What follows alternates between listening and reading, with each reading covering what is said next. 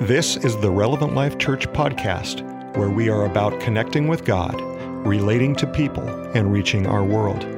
Tune in as our church goes through this week's teaching in God's Word. Do you believe it this morning? Welcome to Easter 2021. Are you glad to be in the house? Amen. Are you glad to be online? Put some clap emojis. I hope that you're there. I love this song and I love the words. What an amazing morning, right? Are you thankful for, for them coming and ministering this morning, whether it be through word or through song? Come on, let's tell them. Thank you so much for putting all the time and the effort in. I love this song. Oh, what a miracle. Oh, what a miracle. Everyone say that today. Oh, what a miracle. Have you stepped back and thought about the miracle of Easter? Have you stepped back and thought about this amazing thing that a man would die on a cross, but three days later rise from the grave? Does that happen every day? When's the last time you saw that happen? You know, I mean, I, I, don't think it's, it's, it's an unusual circumstance that takes place. It's so unbelievable. The way that you work in my life, once I was dead, but now I'm alive. If you're here today and you are a believer in Christ Jesus, you understand this concept of once being dead, but now being alive. Amen? Uh, this idea of a miracle is an extraordinary, astonishing happening, uh, something that is attributed to a divine power, ultimately, God. We step back and we think of this miracle that we celebrate today of Easter, and it's unbelievable to be able to conceive this miracle that took place. I'm glad that you've come to join us this morning to celebrate this miracle. Uh, some of you don't know me. I'm Pastor Kevin. I get the privilege of leading this church, and uh, I, I, am excited about Easter today. I'm glad that you've come to join me for Easter. Uh, I love the word that Allie came and brought, the spoken word, this, monologue, this uh, monologue that she came and presented. And some of the words that she used just have uh, resonated in my spirit all, le- all week long. And I want to read them to you, and I'm going to actually put some of them on a slide this morning. And if you have downloaded your YouTube app, you can be able to, or the YouVersion app, you can keep this phrase later to think about. But it says, Jesus was all about broken people. Think about that this morning. How many are thankful that Jesus was about broken people? How many recognize today that you're broken? Amen. That we're all broken. We come here broken. Jesus was all about broken people. He spent his life, his whole life, fixing brokenness in people. He even died right beside broken people. She went on to say, I think most of us can relate, whether it's hard times, bad choices, the wrong people, addiction, loved one, loss of a loved one, abuse, unmet expectations. We've all been broken.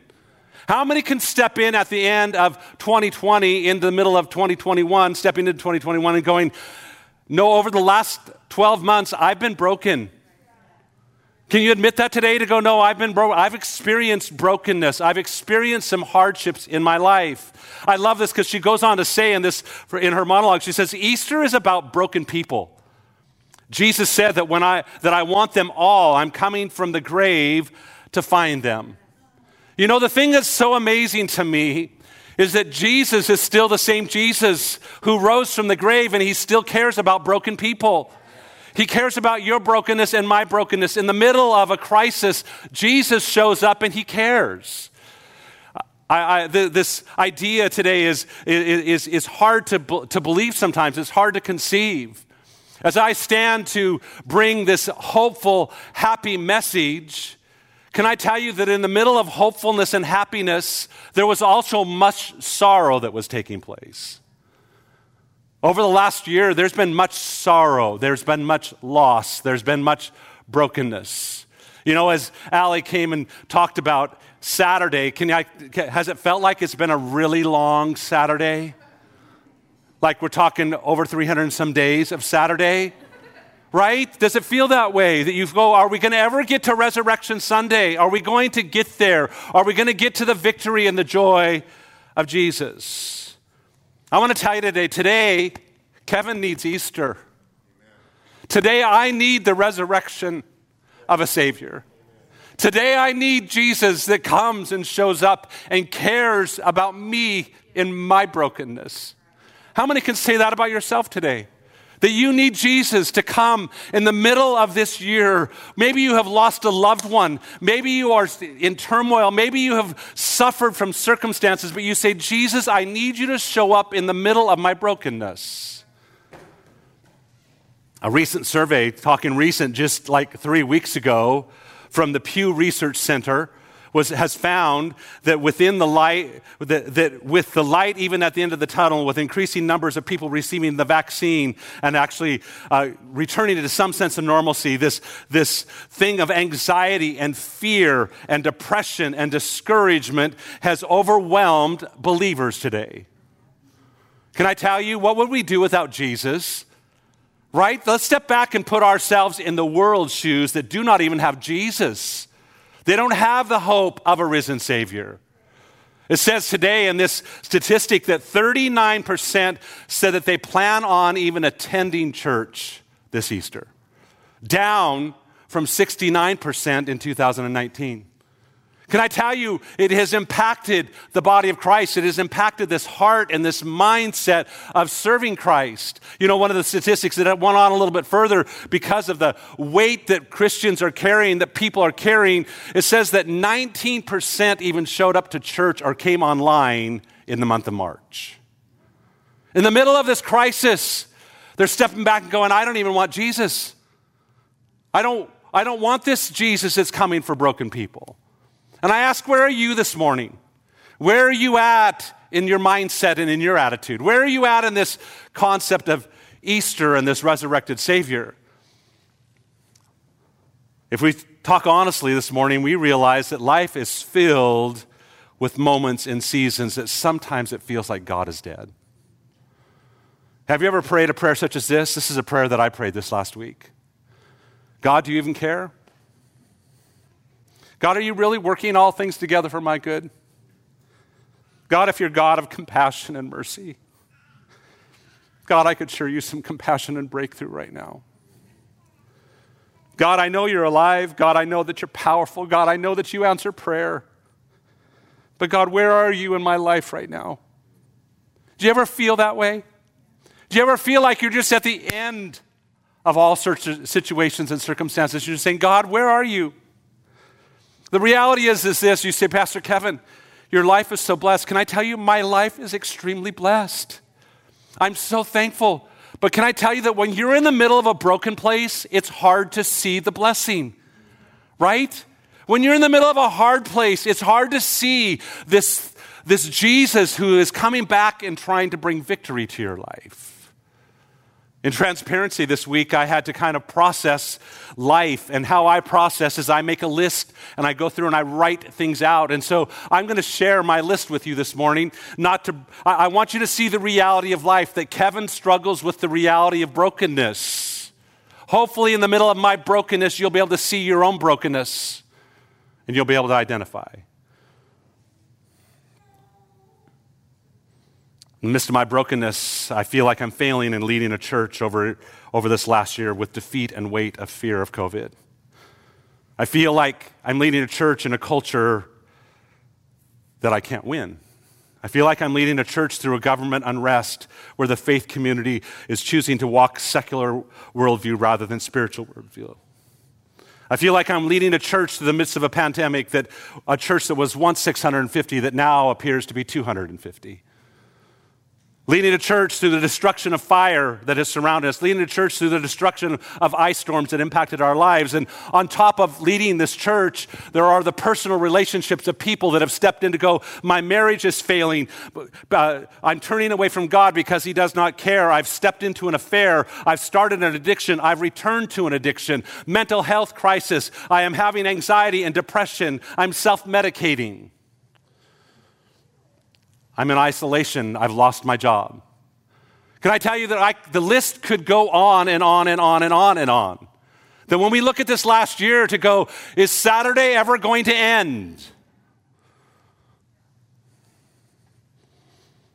And then you put in our own personal issues of Rhonda and myself, and we've walked through a crisis pregnancy with our daughter, and our grandson has come, and there's been issues that have been there. And then there's been my personal health that I've had procedures, and some of you are aware, but about two months ago, Rhonda found a large mass in her abdomen. And we're in a broken stage of life right now. We're in the waiting to go, God, where are you? This mass that is there that produces fear in our humanity. To go, God, do you care? We're waiting for a surgery. Can I tell you, if you want to pray for anything this week, would you pray that we can get in for the scheduled thir- surgery that is supposed to happen on Thursday? But because of COVID, we have these restrictions. Can I tell you, my God's bigger than all of that? Today, as I said earlier, I need Easter. I need the risen Savior to show up. I need to experience and to encounter Him in those intimate moments. In the middle of life's drama, I'm learning this statement, a statement that I wrote down about two weeks ago as I was trying to unbury myself and do devotions. Have you ever felt that way? To go, God, I know you're there and I know I need to do this, but God, where are you? And our statement, a phrase I wrote down the circumstances that I faced aren't nearly as important as the conclusions that I draw. I want you to grasp this this morning because I can tell you that I have been distorted in my conclusions. All this week, there has been a cloud that has hung over my life to go, God, I have to stand up on Sunday and declare the victory of Jesus. Where is the victory? Death, your sting is stinging me.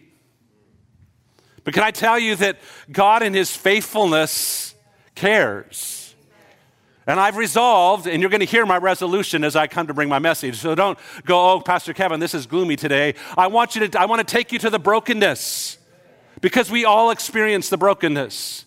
There's a story in the Gospel of Luke that I want to look to, a story that I've fallen in love with over and over and over again, a story that I have read and reread, but read and reread with a greater intensity the last couple weeks in preparation for this message. It's a story about two disciples that had the weight of life, two disciples that were carrying this brokenness of humanity. Two disciples that thought they were living for the King of Kings and the Lord of Lords, and all of a sudden he dies on a cross, and all life ends. It's a story about the Emmaus Road and these disciples that were there. And what I've realized is that it reveals intersections of Jesus into our lives, just like it was intersections of Jesus into their lives. If your life has been shattered, this is a story for you. If your life has been successful, this is a story for you. If you're in the middle and you're wondering, God, where are you? This story is for you. If you're on the other side of Saturday and into Sunday, this story is for you. It is a revealing that our lives can be shattered and broken, but God can bring victory. Background to this story this is Sunday morning. Resurrection Day has taken place. Mary and Mary have run to the garden. We know that story. And they've run to the garden, and the tomb, the, the stones rolled away, and the tomb is empty. And an angel appears and says, Jesus is not here. And they run back to the disciples and they, commun- they communicate to the disciples that this, this happened. And Peter's going, You got to be kidding. And he runs off to the tomb to see that the tomb is also empty. And the very next verse in Luke chapter 24, verse 13 it says, Behold. Everyone say, behold. behold. You know, that word behold is a really, really cool word because it means to step back and acknowledge. It's, it's like, be aware something is going to happen. We don't use that word very much. We should come into the house and go, Behold! right? You know? But Jesus comes and in this story, as Luke is writing under the power and the anointing of the Holy Spirit, he includes this story that is so significant to Kevin's life today.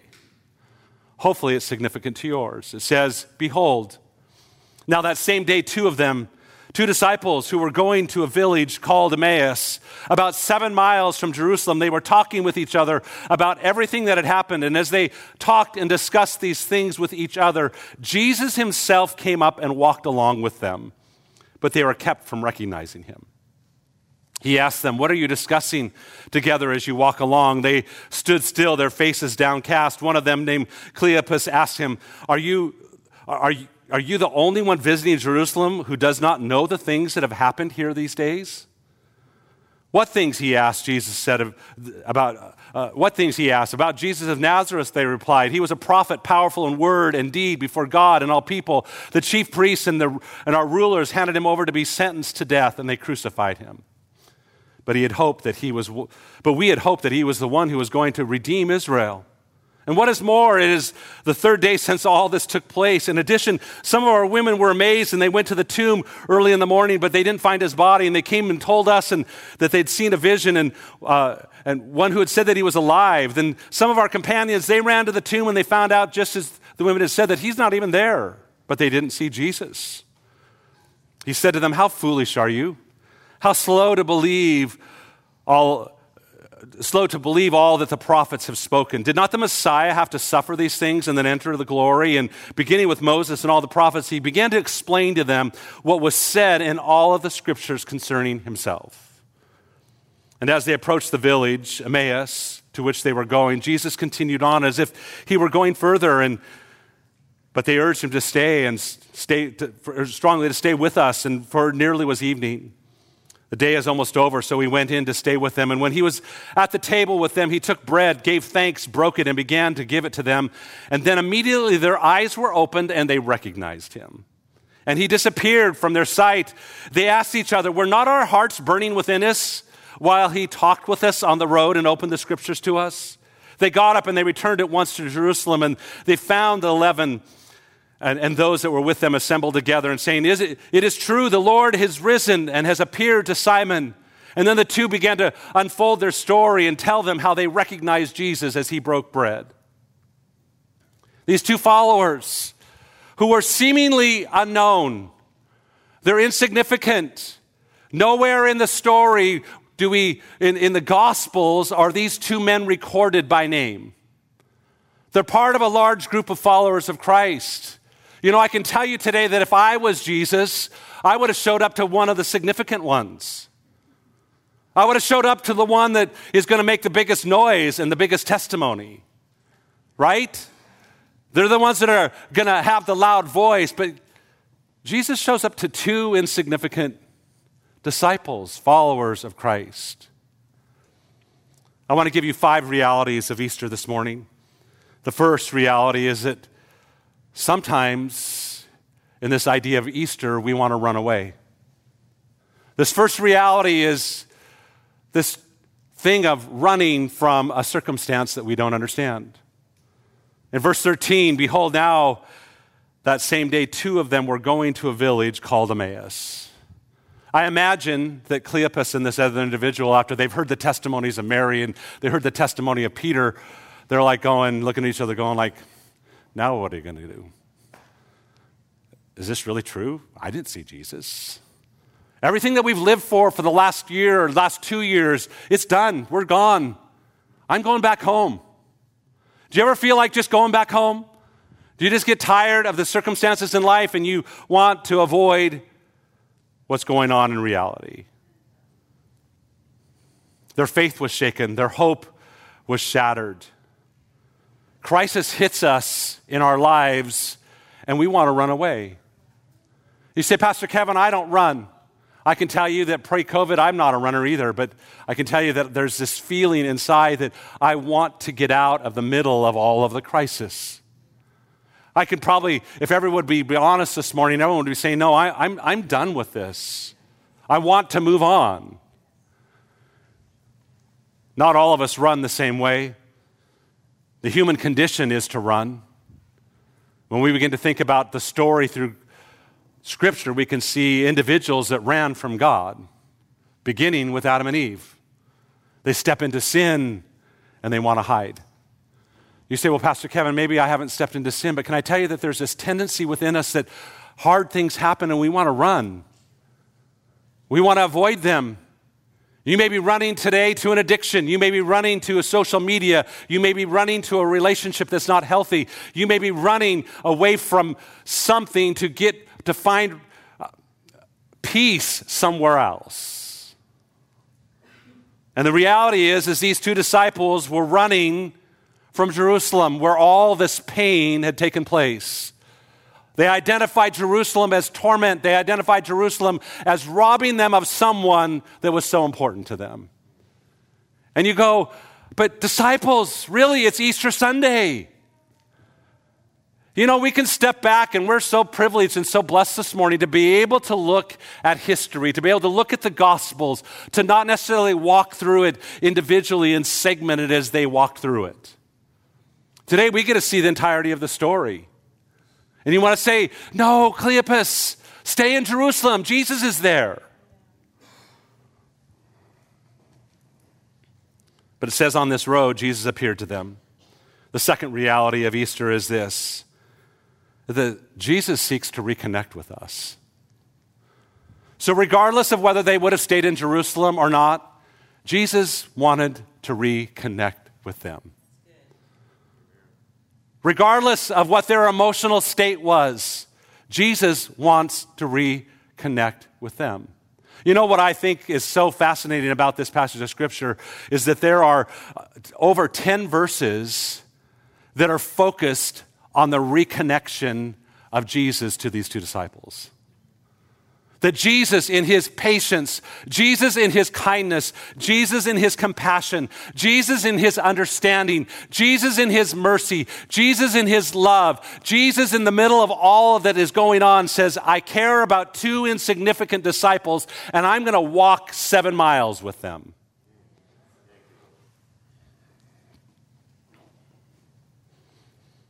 We've been walking a long ways. But I want to tell you today, you're not walking alone. Jesus has come and he wants to connect. Even this morning, you may be going, you know, I came because I was invited by a relative and I haven't been to church forever. Can I tell you that Jesus is here to reconnect with you? Maybe you're online and you haven't watched church forever. You haven't stepped, put your, maybe you've never done it. But I want to say today that Jesus wants to connect with you. He cares about your story. Your story is important to him. You know, the thing that's so amazing to me is you hear this story and Jesus comes up and goes, What are you guys talking about? And they step back in shock to like go, Are you serious? Here you're coming from Jerusalem. You're obviously you're there for the Passover. Do you not know the story? It's been going through the streets. This man named Jesus, the, this, he was supposed to be the Son of God. He was from Nazareth. He was crucified, brutally beaten. You really don't know what's going on? Do you ever feel that way inside? People come up and go, What's going on? You go, Seriously? Can you not just observe that life sucks right now? Do you ever feel that way? That's what these disciples are feeling. But you know, the thing that's so cool is Jesus stops and lets them unload their anxieties. He listens to their story, He hears their heartbeat, He hears their pain, He hears that purpose has fled from their life, and they, He sits there and He listens. Can I tell you today that Jesus cares about your story? The reality of Easter, that even in the middle of running, Jesus cares.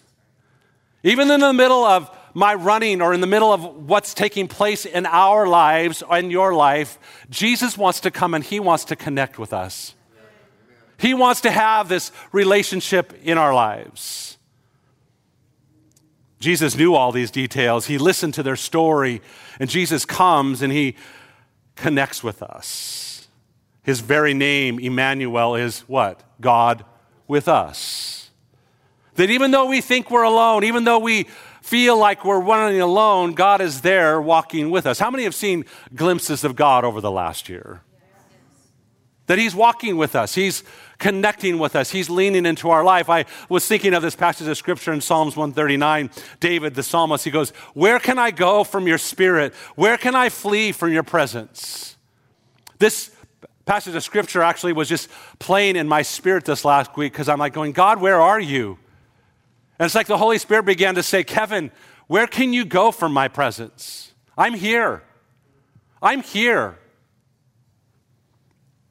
The third reality of Easter is this is that Jesus invites recognition. Jesus invites us to recognize him in the middle of our circumstances. It says as they approached the village, They encouraged Jesus to stay with, us, stay with them there. And when he was sitting at the table, he took the bread and he gave thanks and he broke and he began to give it to them. And then their eyes were opened and they recognized him. Isn't it important to recognize that Jesus is in the room?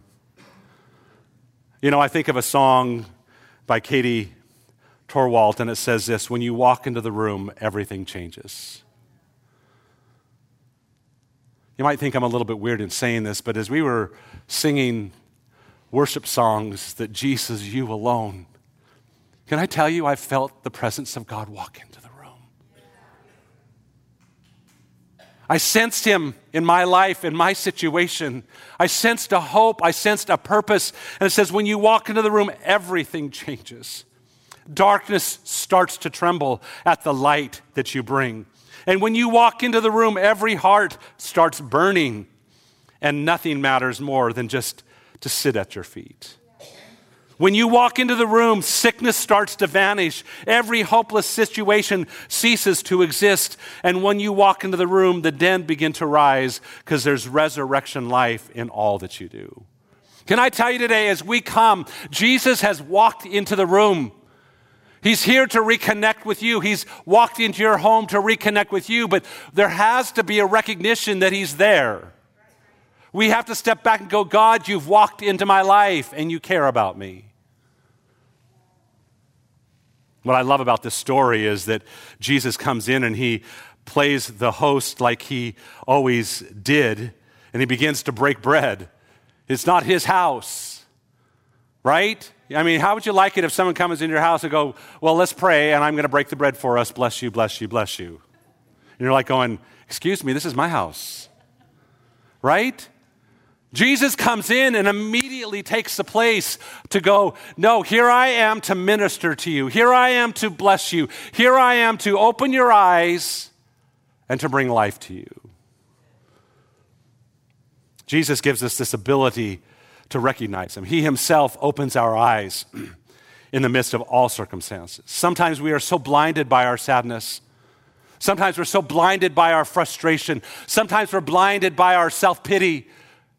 Hello? Anybody ever have self pity in your life? Some were so blinded because of the unjust actions that have been taking place in our lives. And Jesus wants to take away the scales to go, no, here I am, I'm, I'm, I'm present.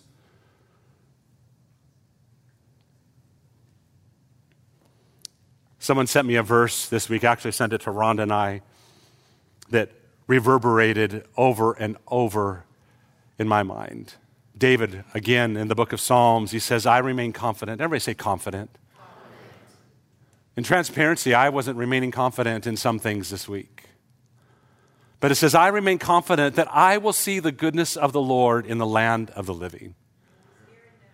Can I tell you today, that I'm here to say, I'm confident that my God is good. My God is faithful. My God can heal. My God can change circumstances. And I will see his goodness today, tomorrow, in the middle of this land that I'm living. The fourth reality of Easter is this. This is the one's the best, is that Jesus always, everyone say always Jesus always brings restoration. Jesus always brings restoration. You know, we can get all jazzed about it. He's walking with us and he's re- reconnecting with us, and we recognize that he's there. But the purpose of all those once is to bring restoration to your life and to my life. To come back to realize, God, I'm broken. Can I tell you that every morning uh, we need to get up and go, God, I need Easter today. I need resurrection life today. What happens is we wait 365 days between Easters to celebrate Easter, when in reality it should be every day of our life. This word restoration is to bring back to life, to make like new. In verse 32, it says, after Jesus disappeared, it says, Were not our hearts burning within us while he spoke to us? Were not our hearts burning within us? When you look at the actual Greek of that passage of Scripture, it means, was something not being rekindled in our life? Let's go back just miles, seven miles earlier. The disciples are leaving Jerusalem and they're filled with disappointment and sadness and brokenness and hopelessness. The purpose that they've been living for is gone. Everything that they had hoped for is done. They're down and they're out and they're going, We're going back to our old life. Ten verses later, a little bit further along in this process of the story, seven miles outside of Jerusalem in Emmaus, all of a sudden they are able to acknowledge that while Jesus was speaking to them, something was being rekindled within their hearts. Restoration. Restoration of purpose, restoration of life, restoration of joy, restoration of believing, restoration of why they were on this planet. Last night, I had a restoration moment. Trent and I were dialoguing in a text message. Rhonda was on that, and we were talking about this movie called Facing the Giants. It's an old, old movie. Some would step back and go, No, that's just a corny movie. Can I tell you, out in the middle of the corniness, there's some stuff that's there. But while my wife was laying on the couch breathing really heavy, meaning she was asleep.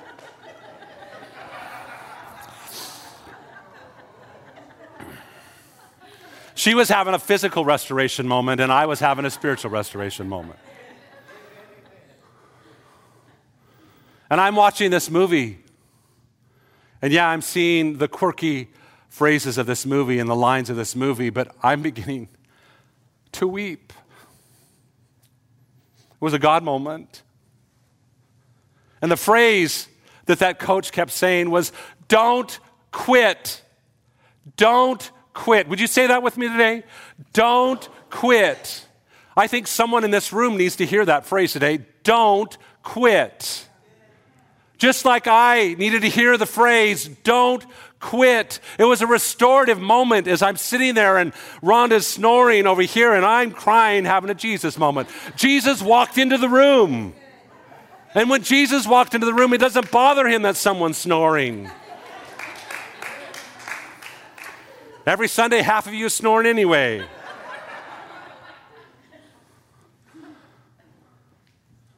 But can I tell you something? Rather than the disciples sitting there in their ick and in their gloom, they recognized Jesus and they felt this rekindling of purpose. And no longer could they sit there. They couldn't go back to the way life was. Isn't that true about Jesus? When you've experienced Him and when He walks into the room, you can't go back to the way you were. It doesn't work. You're miserable. And they're realizing in the middle of all this, they're miserable. Easter is about broken people. Easter is about restoration. You know, I think of Allie as she dropped this egg, and my mom would have said, Oh, it's not wasted. Let's just make deviled eggs out of it. Right? Can I tell you, sometimes God comes and says, it's time to make some deviled eggs out of your situation. It's kind of, it's, it's not done. It's not done. The fifth reality of Easter and the last one today, the one that we should live in every day of our lives is Easter elicits rejoicing. Easter elicits rejoicing. If you were like me this last week, sometimes you don't feel like rejoicing. Right? Anybody been there?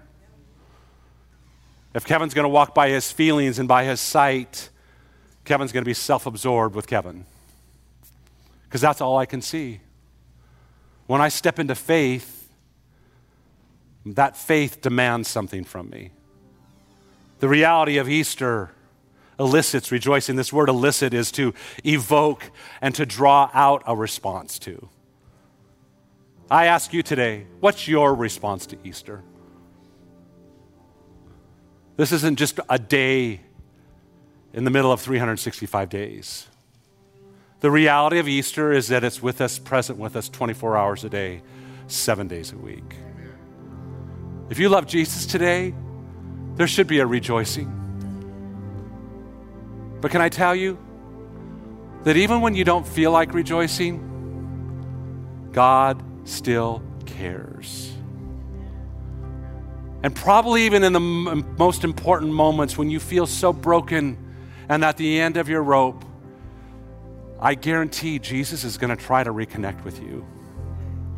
He's going to come after you, He's going to pursue you. He wants relationship with you. He wants to invade the darkness of your life. He wants to come in the middle of brokenness and bring life and purpose. Easter elicits rejoicing. It draws out a response from us. Alfred McBride makes this statement. He says, During the journey to Emmaus, Jesus patiently guided the two disciples from hopelessness to celebration. Think about that. This seven mile walk, Jesus has taken time out of his life to go, No, I care about these two disciples, and I care about their circumstances, and I care about their disappointment and their discouragement. I see a different picture, and I'm going to walk with them. And they come to a place of being able to rejoice. Verse 33, it says, They got up and they returned at once to Jerusalem. You know, I bet that their trek back to Jerusalem was a lot faster than their trek to Emmaus. Right? I mean, when something happens in your life and you're ecstatic and you're rejoicing, you're like going, let's get to it. I can't wait to share. They didn't have the privilege of texting ahead to go, hey guys, everybody gather together. They couldn't call on the phone, they couldn't FaceTime. They had to hightail it, they had to run. And it says when they get back there, everyone's together and they're hearing the truth that Jesus is alive. Oh, oh, what a miracle. This guy that once was dead, that was brutally beaten, was alive. Jesus had appeared to them. You know what I've realized in this story of Easter? Is a story, the story is not about an individual, it's about a community. Do you hear me today? I want you to hear this statement. This story is not about an individual, even though that's important. You're significant to him. But this story is about a community, about what you can do in my life and I can do in your life. You know, I think of the greeting of old on Easter Sunday. Some of you are going to know it and they're going to know how to respond. And I would come and say, He is risen. And you would say, Can I tell you, it's a community involvement. In the moments when we're running, we need the community that's rejoicing. In the moments when it's dark, we need the community that sees the light. In the moment that it feels like death, we need to see the life, and that comes from the community. Can I tell you what's taking place is as they're running back to get back to Jerusalem, they get together in this room and they all begin to share their stories. You may not be a family like our family, but we're a family. When we get together, we get a little bit excited and we all talk over one another. Anybody have families that talk over one another? You have a story, then you want to share your story, and you want to go, no, my story's better. That's what I hear in this upper room. And they're going, no, Peter saw him. And it goes, who cares what Peter saw him? We sat down and he broke bread with us. Right? There was a rejoicing, there was an excitement, but that rejoicing took place together. That rejoicing took place with people who cared. And I bring that up this morning because there's been faithfulness of people and Rhonda's in my life over the last couple months that have religiously and diligently texted us and sent us prayers. They've dropped us passages of scriptures, and some of you are here this morning. Can I tell you what you've done? is you've brought the light of Easter when it's felt like Friday. You've brought the light of Easter when it's felt like Saturday. And even though we know the truth, sometimes it's hard to get to the reality. Levi Lusko says this Easter isn't a holiday, it's actually an identity. Easter is who we are. We are meant to, not look at Easter and go, oh, well, that's just so inspiring. You are meant to live in the power of the resurrection. He goes, We are the Easter people. Come on, say, We are the Easter people. We're not the Easter egg. If you eat too many Crumbl cookies, you're going to look like one. Funny? I can tell you the truth because I got a big shirt on today because I'm going to eat them. We're the Easter people. And as I close this morning, I want to read one more quote from Priscilla, Priscilla Shirer. She says this You may be facing troubling circumstances. How many can be honest enough this morning to say, Pastor Kevin, I'm facing some troubling circumstances? Would you just be honest enough to lift your hand in the presence of God? The lights are dim. No one's seeing you. I'm facing troubling circumstances. My heart is heavy. I feel sad. I feel overwhelmed. I'm facing troubling circumstances. And she goes on and says, and those circumstances might not necessarily change today. But you need to know that God is getting ready to do something to invade your circumstance in spite of that disappointment. Don't be disillusioned by your discouragement. The tomb is empty and Jesus is alive. Amen? Would you stand to your feet this morning? They're going to come back and they're going to sing this last song, and I want you to lift your hands in the hallelujah moment. I want you to come and stand in victory today in spite of the discouragement that you might be feeling in your life in spite of the hardship that you might be encountering, in spite of the brokenness, my Jesus, your Jesus, has come to bring health to brokenness. Jesus loves broken people. Say it with me today Jesus loves broken people. Come on, Jesus loves broken people. And because He does, He loves you and He loves me. Heavenly Father, today we thank you that you are a God that came to restore that you are a God that cares, that you are a God that daily connects with us. You pursue us. And God, today, in the name of Jesus, those individuals that are here, God, that need you to pursue them, pursue them. Those individuals that need recognition, open their eyes in the name of Jesus. Those individuals that need rejoicing, would you bring an overwhelming sense of joy? God, bring restoration today. God, I thank you that you are God that heals the brokenhearted. Come on, let's lift our voices and celebrate. Here at Relevant Life Church, it's our mission to see people connect with God, relate to one another, and reach our world. This single statement drives everything we do as a church. Our hope is that today you were encouraged in this. Thank you for joining us and have a blessed day.